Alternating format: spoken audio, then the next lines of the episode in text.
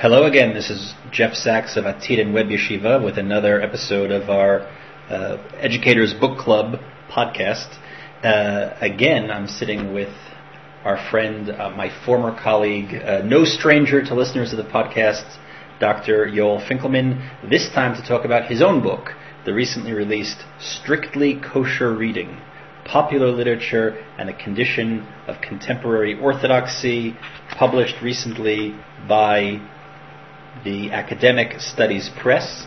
I'll just mention now you can visit www.strictlykosherreading.blogspot.com where he's put up uh, some material about the uh, about the book, and you can download some of the front matter and the preface and the table of contents. And there's also a link there to, to buy the book, which which we're recommending people do. Sure. So tell us a little bit about this book. This book emanates from uh, you know a long time interest that that you have in the Haredi or the ultra orthodox uh, uh, uh, population, uh, specifically the North American ultra orthodox Jewish uh, population, and their involvement in popular culture. So tell us a little bit about the map out for us. The, the, the book started off from a long time interest. I found myself grabbing um, parenting guides, diet guides, uh, fiction um, off the shelf of uh, local Jewish bookstores or from friends, and discovering this kind of intriguing combination of uh, the traditional and the modern. And uh, about 10 years ago, it's hard to believe it was 10 years ago, um, I got a small grant from the Hebrew University and from another, uh, from the Memorial Foundation for Jewish Culture, um, to try to map the territory a little bit about what the, where this kind of literature is coming from. How did it happen that uh, the Jewish tradition that has you know thousands of years of of books of halacha, of Jewish philosophy, of spirituality, uh, of poetry, of liturgy, um, all of a sudden is now producing these kinds of spy novels, uh, parenting manuals, um, diet guides, um, uh, you know, short biographies, weekly magazines, um, which kind of points to this odd irony that you have a community that is committed ideologically to the idea that the tradition is binding, and that is the norms and values of our lives are defined by the tradition, and yet all of a sudden these are being presented in brand new literary forms that uh, that are clearly influenced by the outside, and that tension to me makes this kind of literature a great lens into looking at the cultural dynamics of of the contemporary right-wing yeshivish black hat moderate Haredi community. Um, in North America, where the community, for the most part, is more acculturated, more has a more broad general education than in Israel, and so you have this kind of great laboratory for attention between acculturation and, and isolation. So, like, do you, from from what point do you date the rise of this genre of? Well, the the real critical. I mean, there's a lot of back history. There's the Yiddish press of Eastern Europe. There's the works of people like Marcus Lehmann in, in the German Orthodox community in the 19th century. Um, it's not as if Jews only wrote, you know, high culture over the course of years. Not that the distinction between high and low culture is terribly coherent, but for the sake of the conversation, um, it's not that Jews have only written the high culture. Um, but really, in terms of the North American community, the Israeli community, the transition is in the 70s um, with the publication of ArtScroll's first commentaries on Torah, which were, you know, from what I understand through the grapevine, surprised even the publishers.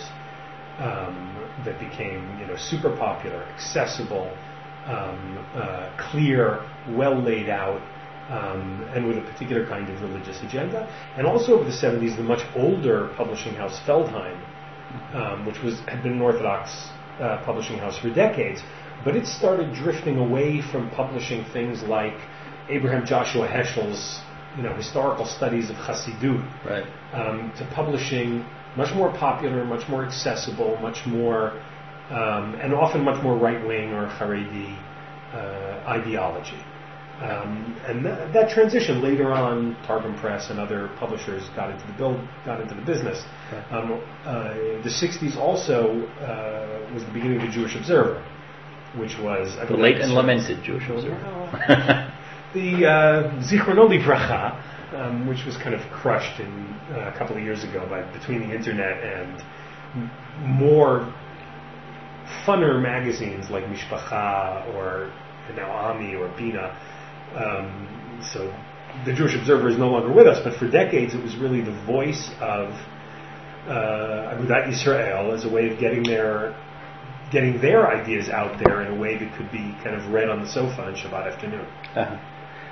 When when we talk about popular literature, I mean there, there are many different genres under discussion here, from a magazine, even even journalism, uh, to I wouldn't say pulp fiction, but let's take the example you gave of of spy novels.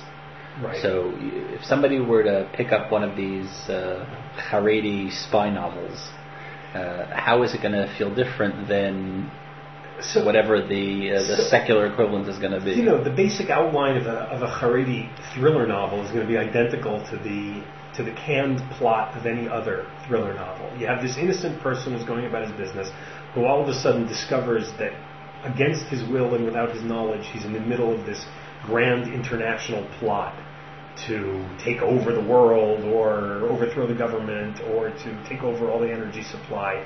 Or in the case of one novel that I studied to smuggle a nuclear weapon in from the former Soviet Union uh, so that uh, terrorist forces could use it against Israel. And all of a sudden this innocent individual has to figure out what his place is in this grand you know, this grand nefarious scheme, has to save the world. Uh, although in the art scroll version, uh, he's not going to get the girl um, in the end. Um, uh, so that kind of basic plot is going to be there, and the international travel and the intrigue and the mystery and the last minute plot change and the person you think is innocent is really guilty and vice versa. Um, what's different is that the heroes are going to be yeshiva guys, um, or um, uh, and the characters are going to be in, stand in some kind of relationship to Haredi culture, or Jewish uh, or Jewish religion, and one of the subtexts of the book is going to be kind of ideological debate about what's the balance between isolation. What happens to this poor yeshiva kid who'd rather be sitting over at Ketzos and now finds himself running off to uh, Save you know, the world. to save the world. So, so what's the tension? This this book is going to end up exploring the tension between the ideal, isolated, quiet life of this yeshiva guy and a desire for adventure. And is it good to be adventurous? Is it good to be heroic? Is it good to, or is it better to be sitting over the Gemara? Um, Uh, but since it is a spy novel and it still has to have you know the elements of plot which have to move and it has to be interesting if somebody's going to want to read it, so uh, ultimately he is going to go out and Right. try to save the world. So that's one of the great tensions. Is that viewed as uh, does that make the novel uh, suspect in the eyes of? Um, Uh, t- to a certain degree, yes, there was opposition to some of these novels, but I think that's the great tension. Meaning, the Haredi, what's the interest in creating Haredi spy novels? Why bother? Right? Why, why write fiction at all? And if you're going to write fiction, one of the great know, questions of culture. I suppose. But, um, but you know, and if you're going to write fiction, why this kind of fiction? So part of the answer is, listen, it's either that, or they're going to read, you know, Dan Brown, um, uh, or they're going to read, you know, uh, John Grisham or what have you, with where they are going to get the girl in the end, and there's going to be sexuality in the plot, and there's going to be all kinds of other things that we don't like, and we're not going to be able to reinforce our values uh, within this novel. But you can't do that without imitating the genre.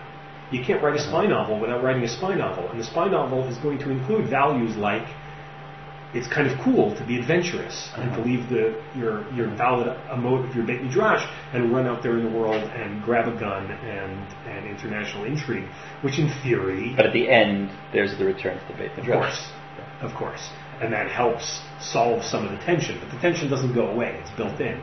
And some of the controversy around some of these novels is exactly around that. Mm-hmm. You know, people who would write into the Jewish Observer or other venues and say, "I want my kids. I don't want my kids to think that." You know, guns and weapons and strength is what's really important. Uh-huh. Uh, I want them to be tempted by that. H- How much of the whole phenomena is a function of a, a, a new a new organ, new media being marshaled to advance an ideology, and how much of it is is motivated, frankly, by uh, commercial interests?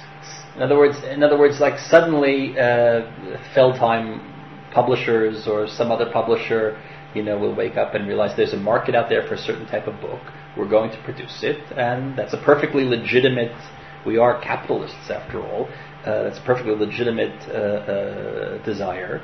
Um, just like in the Haredi world, in the Orthodox world, once upon a time, the kosher restaurant was, you know, a pizzeria that sold some salad and a deli, uh, and at some point, also in the 1970s, 1980s, the same period you mentioned earlier, somebody realizes we can make high-end kosher gourmet food, and you can go into a strictly kosher restaurant. Uh, where the quality will be undistinguishable from any restaurant. And in fact, they sometimes try to hide the fact or, or downplay the fact that it's, it's, it's kosher to draw in a, a larger crowd. And once the market realized that by producing this cultural product, whether it's a plate of food or a book or a magazine or, or, or DVDs, so I, I think that the, those, they're totally the two elements you're talking about: the ideological, pedagogic, um, uh, cultural drive to get across certain values and to use media, to new media to get across certain values, is totally indistinguishable from the profit motive. Mm. Um, to the point that I had one author tell me, she preferred to remain anonymous, but I had one author tell me that she thinks that the publishers have no ideological motivations, limits whatsoever on what they'll publish. The only limits on what they'll publish are motivated by market forces since they're part of their branding is that this is kosher stuff. Uh-huh. They can't include sex, not because they're opposed to talking about sex, but because that's going to affect their branding. Uh-huh. And then once they lose their their brand name as being kosher, then you know, then uh-huh. so the two can't so there's be tied a, up. There's a, a, a type of self censorship to keep to keep your product within the market. Right. Right. In the same way that you know Nike is never going to make a fifteen dollar shoe not because $15 shoes don't sell, but because it would affect their branding. Mm-hmm. Um, and and especially there have been some. That, know, I mean, that the point of view of this anonymous author.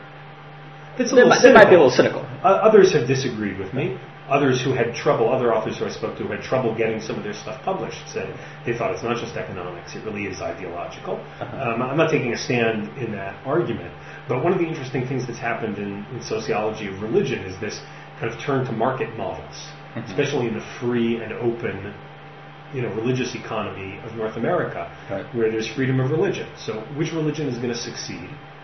The religion that markets itself successfully. You uh-huh. can't market yourself successfully without without access to media.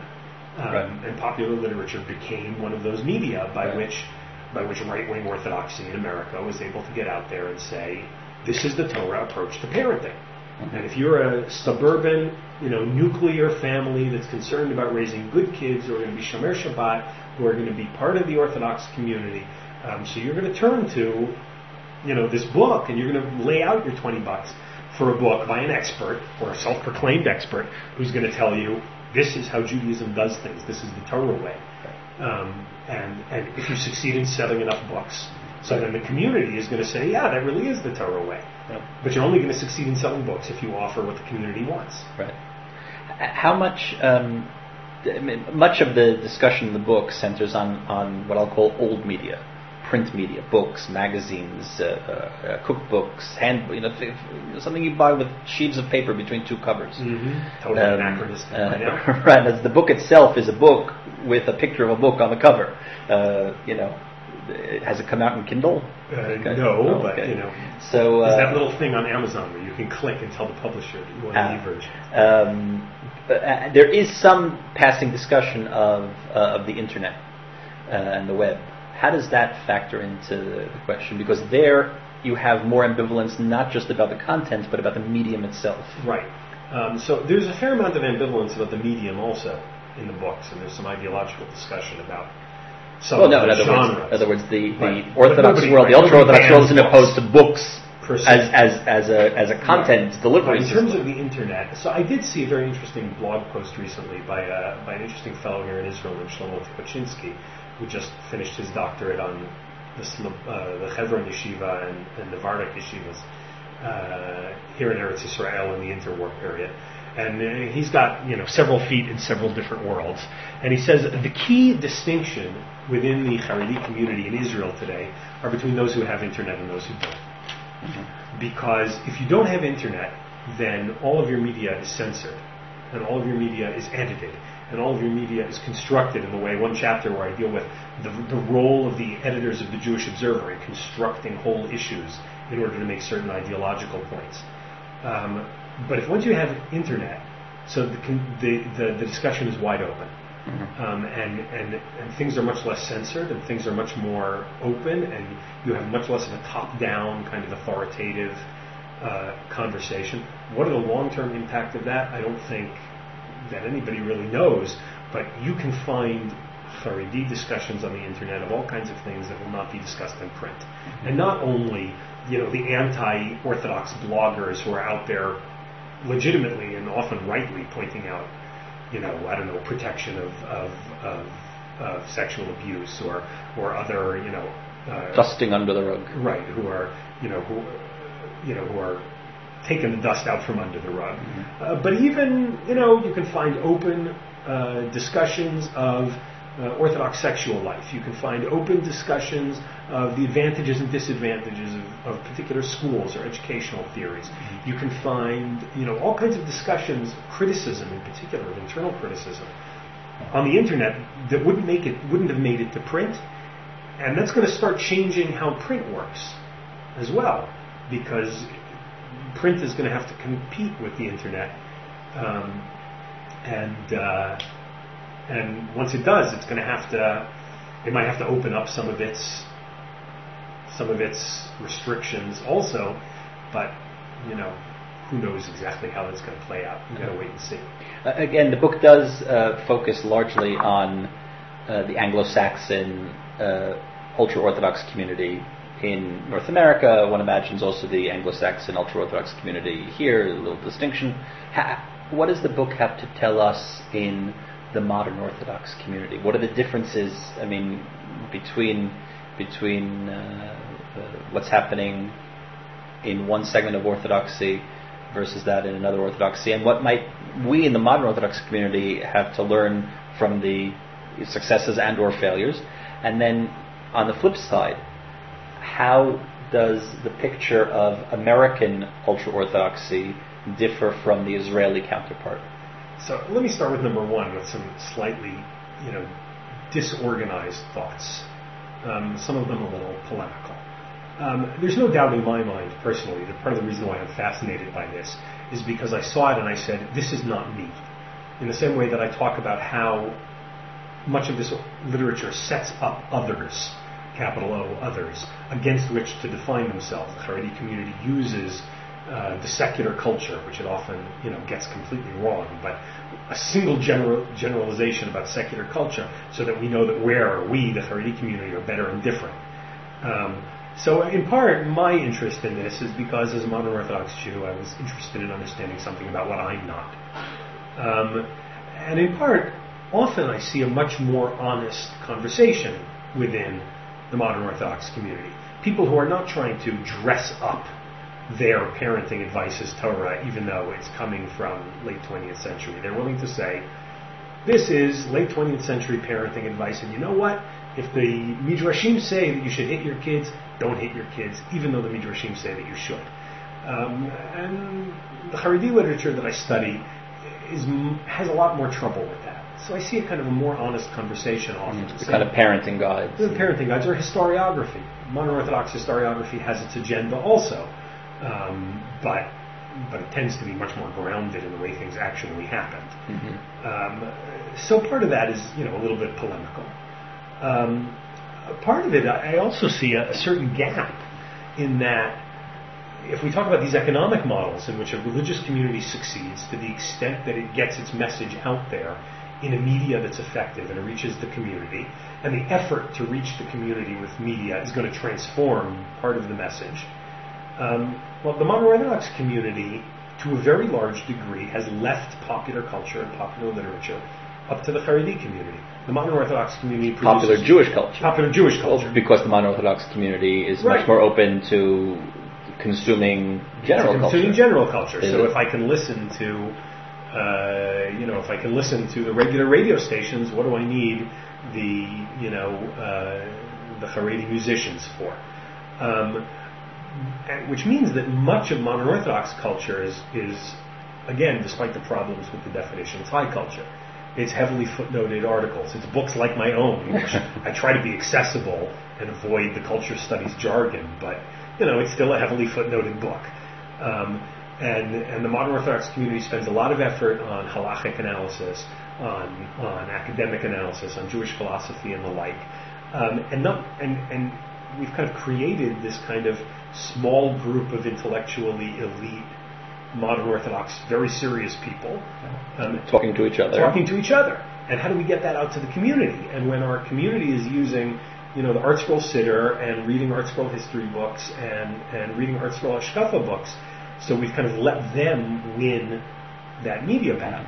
Can modern Orthodoxy gain something by, you know, by writing its own spy novels, which might actually be better because the authors are likely to have spent more time reading real quality literature. But there, the economic question, the market question comes back. Is there is Is there there a sufficient market of people that are going to be interested in such? thing? Right. So, you know, that's a critical question. Ultimately, the market is going to determine, you know, what gets bought and what gets sold. On the art scroll question, I'll, I'll just mention as a footnote here, your review essay, which appeared a year ago in the Jewish Review of Books about the new Sacks Koren Sidur. Uh, that was in First Things. Oh, I'm sorry, in First Things, uh, and that can Jewish be found Review of Books was a review of a different book on Art Scroll on Art Jeremy. Stolow. Uh, uh, in in First Things, uh, uh, which can be found online, firstthings.com, um, about the I think it was entitled Siddur Wars or something no, like that. I- It was. Uh, It was a study of the Art Scroll Siddur and the uh, and the um, and the new Rabbi Sacks Koren yes. Uh, Siddur. It was called a prayer book of our own, I think. Oh, okay. Um, Um, in terms of the Israel-America divide, Um, right. The, to a great degree, I, let me point out two other things on that. First of all, um, I think that the modern Orthodox community is doing a lot of the same things that I pointed out in this literature. Um, meaning, the modern Orthodox community is also buying into the kosherized Jewish version of, you know, of lots of things.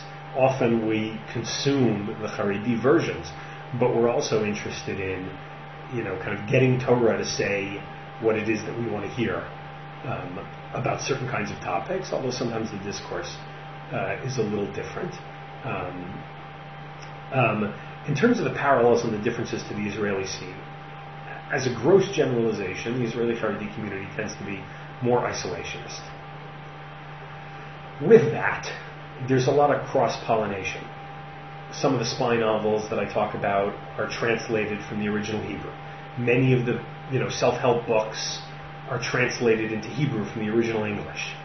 Um, so there's a lot of cross pollination, and the same dynamics of of you know marking yourself as different while really being the same, of borrowing all kinds of ideas from general pop psychology and dressing them up as Torah.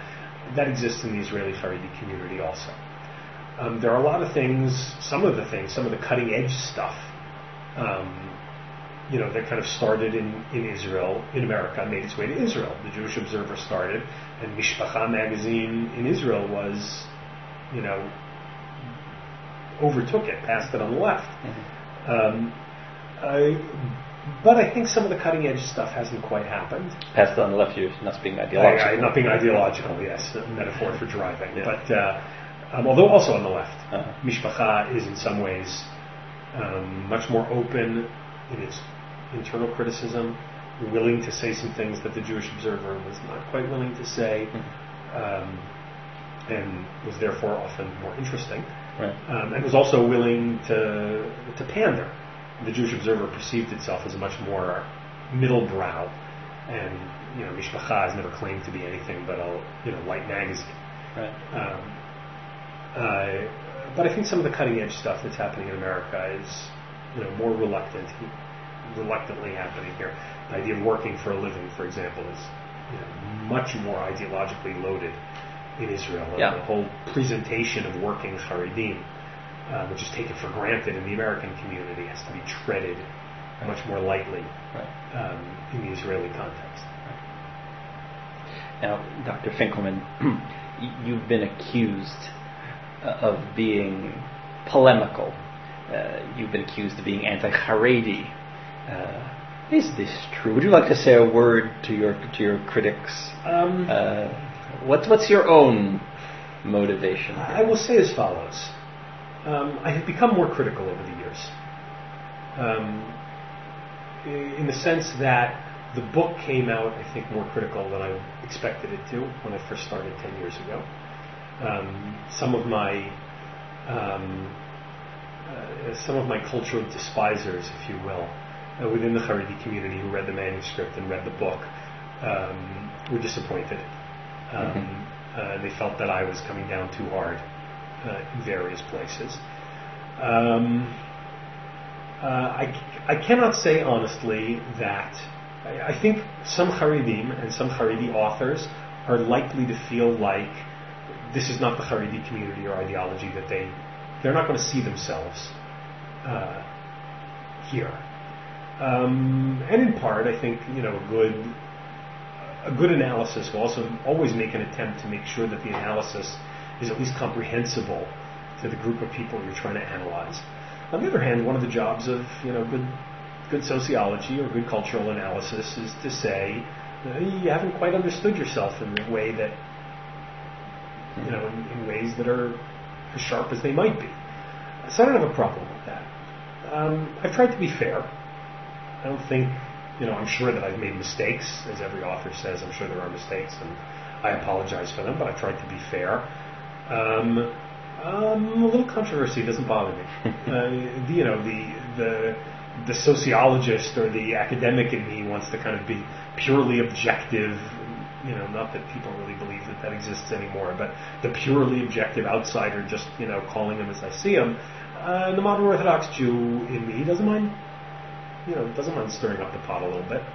Um, you know, I think there are some things in this literature that are just flat out dishonest. Um, I think there are presentations of things, some of which I point to, of people who misrepresent themselves. Um, and I think one of the jobs of, you know, of good cultural analysis is to point out where people are misrepresenting themselves, or where things are more simple than people's self-understanding. And if it ruffles a little feathers, so be it. What do you see in, in the ever-changing world of media, particularly in light of, of new media? It's hard, harder and harder to look down the road. But what do you foresee as some of the trends in popular culture, Haredi popular culture, modern Orthodox popular culture, Jewish popular culture?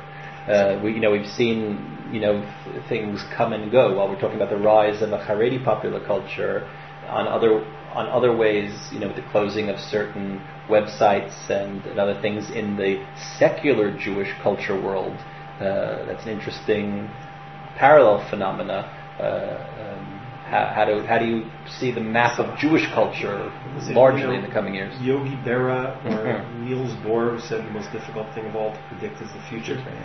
Um, so I don't want to go too far out on a limb, but I'll I'll talk about one thing. It's interesting. One of the first publishers I sent the book to uh, didn't want it in part because they said the situation is changing. Yeah, By the time we get the book out, it's going to be out of date, which I don't think is quite true. But I, there are already things that are happening. Uh, for example, blurring of boundaries between this gray space between the Haredi community and the modern Orthodox community. Um, I think we're likely to see much more cooperation. Um, that's already happening. ArtScroll is doing some of the distribution for Kahal Books, which is publishing YU and modern Orthodox related stuff, and, and ArtScroll is doing some of the popular, some of the, you know, some of the publicity and the distribution. And the production.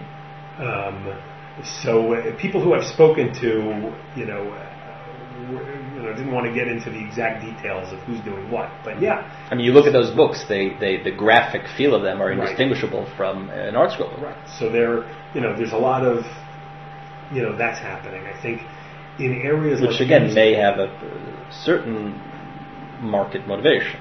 I'm sure has a market motivation. Um, you know, Art Scroll is very happy to continue selling books to people who are willing to buy them, um, and so they're not going to put Art Scroll seal of approval on you know a book uh, published by YU people because that might affect their branding. But if they can, you know, if they can earn a profit.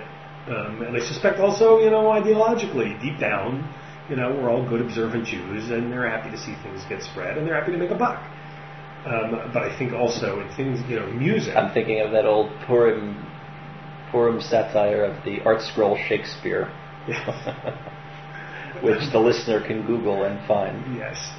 Um, the um, um, but I think you know gray area in music.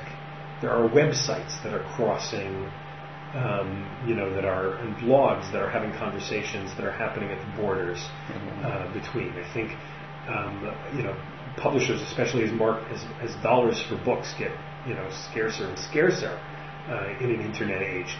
Uh, you know, publishers are going to be willing to try to work with you know, more liberal elements to get stuff out. Um, musicians uh, who are going out on a limb or who are cooperating. Uh, you know, Mordechai Ben David, who's getting a lot of you know cooperation with with not openly orthodox Israeli musicians. Mm-hmm. Um, Right. You know, and the like. That kind of blurring of the boundaries is one of the things that's happening. You know, postmodernists would say, well, that's inevitable. This kind of postmodern collapsing of boundaries and identities. I wouldn't quite take it that far. I don't think you know a, a self-contained or relatively self-contained Haredi community is going to disappear, but I think the borders are going to continue to get fuzzier. Uh-huh. And you think that culture and popular culture is Are the, are one of the forces that's both driving it and also a reflection of it. One of the things that I, I also try to put forward is the idea that is that popular culture reflects a, rea- a community that's out there. Like a historian would say, I can learn something about the community from the culture that it produces, but it's also driving changes. Mhm. The, the, the media affect what the community is. They don't just reflect what the community is. And, you know, if, if, if one way to get to people is to create good Jewish rock music with all the apparent contradictions that are built into that, then that's what's going to happen. Mhm. And it has been happening. And it has been happening, and, you know, people are making money doing it. Anything else the reader needs to know to take away from our discussion of strictly Um, kosher reading? You know, other than see if you can get your hands on a copy of the book and uh, So again, visit www.strictlykosherreading.blogspot.com for more on the book and links to purchase the book and to download some of the material and sample uh, sample that. Uh, the book is Strictly Kosher Reading: Popular Literature and the Condition of Contemporary Orthodoxy by the uh, Academic Studies Press by Dr. Yoel Finkelman, our good friend. We hope to have you back on the program soon. Until then, Shana Tova.